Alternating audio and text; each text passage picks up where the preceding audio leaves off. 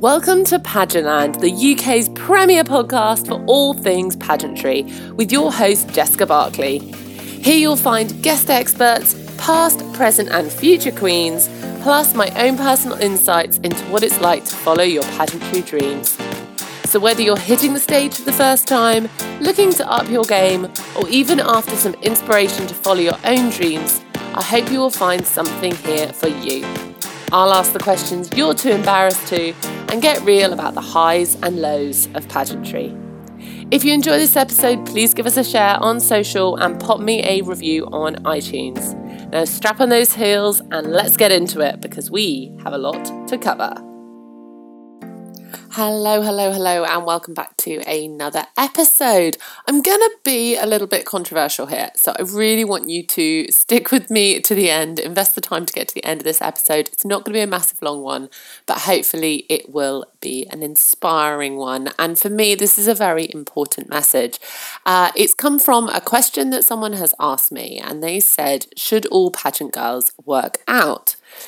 Now, background. I am a qualified personal trainer. I used to have my own studio in central London before my daughter, and I now just train people in my own home, uh, occasionally in their own homes, but not very often because I don't like leaving my house. uh, I am also a qualified sports nutritionist. However, I always caveat that with the fact that I don't feel like I've ever used that qualification. I also feel like with a lot of nutrition qualifications, they are out of date before you even get a chance to use them. There was stuff in my qualification that I was like, I know that there is research that contradicts this already.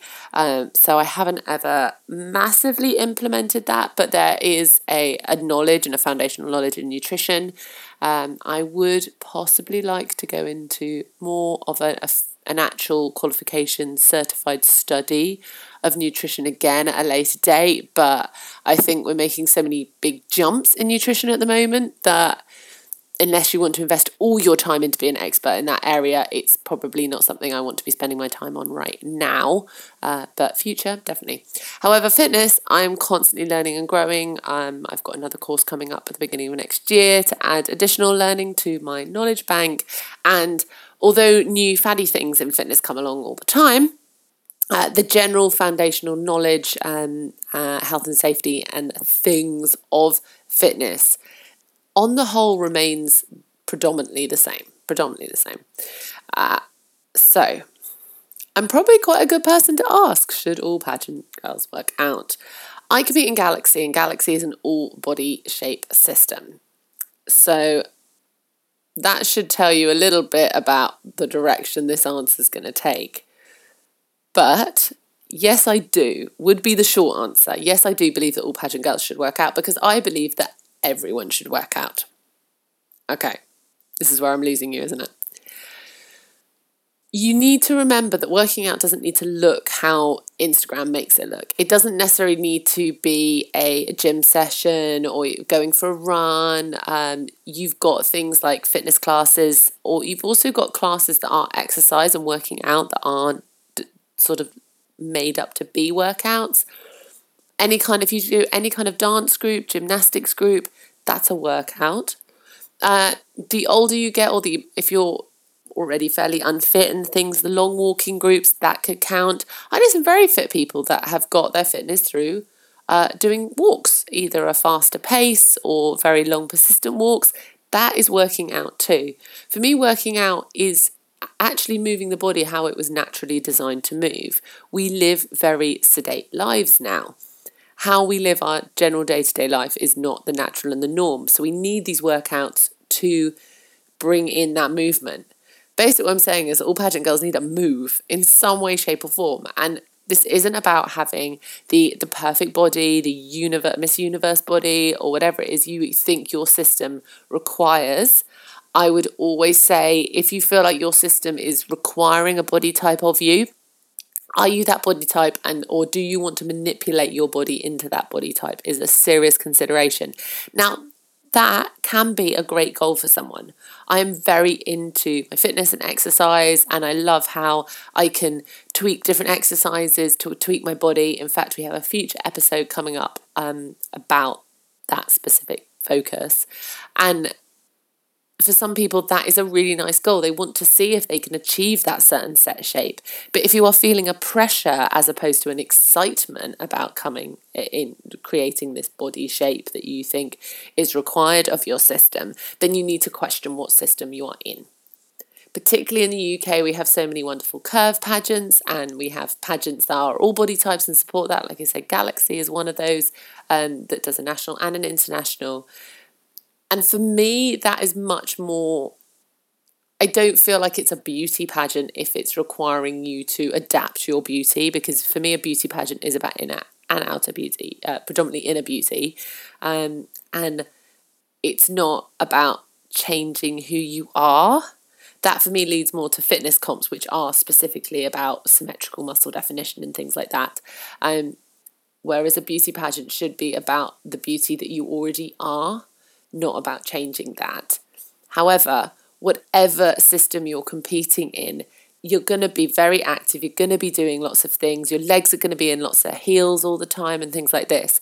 You need to have some sort of core strength um, to live your life. Um, that's where a lot of people end up with back problems and stuff because they've never done anything to support their core. Um, now, this isn't about getting six pack abs. This is about having a strong trunk so you can stand up straight. Um, that's quite important. And I think so often we see getting old as this thing that's so far down the line that we forget that everything we do today is going to impact the quality of our lives when we are older. And that, again, is this thing of working out. I'm going to stick with the word of working out, but if you've listened to the beginning of this episode, you'll know that that can mean a wide variety of things. It's about pre- preserving your body now to be able to do the things you want to do tomorrow and and in future years, months, weeks, whatever. And because the, you only get one body, and yes, there's amazing science and hip replacements and stuff like that. But if you live in the UK and you'd be relying on the NHS for that, we don't know if the NHS will be around when we're old. It certainly won't be if we're all neglecting our bodies and just relying on the NHS to fix the problem afterwards. You need to be in charge of your own body and looking after it in advance. Like I said, this isn't about getting stick thin or abs or definition that you're not particularly worried about, but this is about moving through muscle groups, making sure that everything has had the work, taking it back to the caves. I do that a lot.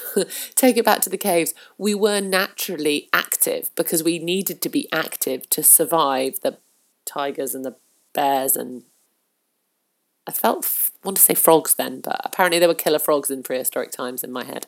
Um, to survive the killer prehistoric frogs, uh, we needed to be active. To find our food, we needed to be active. Now we can order everything to our house and literally barely leave the sofa. We can work on our laptops on our sofa. We can get the food delivered, stick it in the microwave, and carry on with our lives.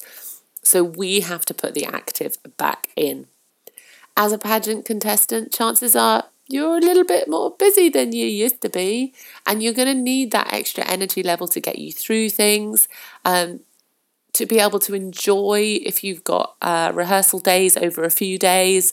Quite a lot of pageants now have opening number routines. They might be fairly simple, uh, but if you haven't got the strength to lift your arms above your head, then you're gonna come unstuck.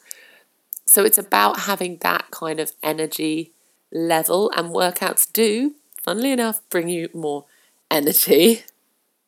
If you've got any questions around fitness and workouts, then do hit me up. Uh, I am working on bringing out a, a PDF program, fitness program for pageant girls, um, if they want it. Uh, it's like I said, it's about your specific goals. And it is quite tricky with the specifically designing a program that can go out to lots of people because everyone's goals, struggles, issues are so different. Uh, that's why I predominantly work one to one with people because that's what I like doing. There's a lot of stuff on the internet you can use, uh, but there's a lady that I love on Instagram, YouTube, who does some really fun workouts but really functional fitness.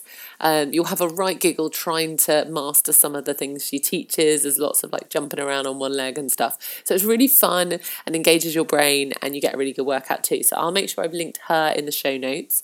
Uh, it's I want to say Natacha Océane, but it's not spelt quite like that.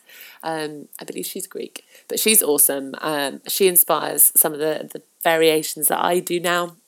which is really nice. It's nice to have someone else that's inspired. But if you really want to go after massive, massive goals, then you want to be looking at a personal trainer and one to one. Once you've got your sort of bare basic level of fitness, but I said this this will be a, a quite a simplified at home very limited kit workout that I'm gonna bring out in PDF format for all the pageant ladies.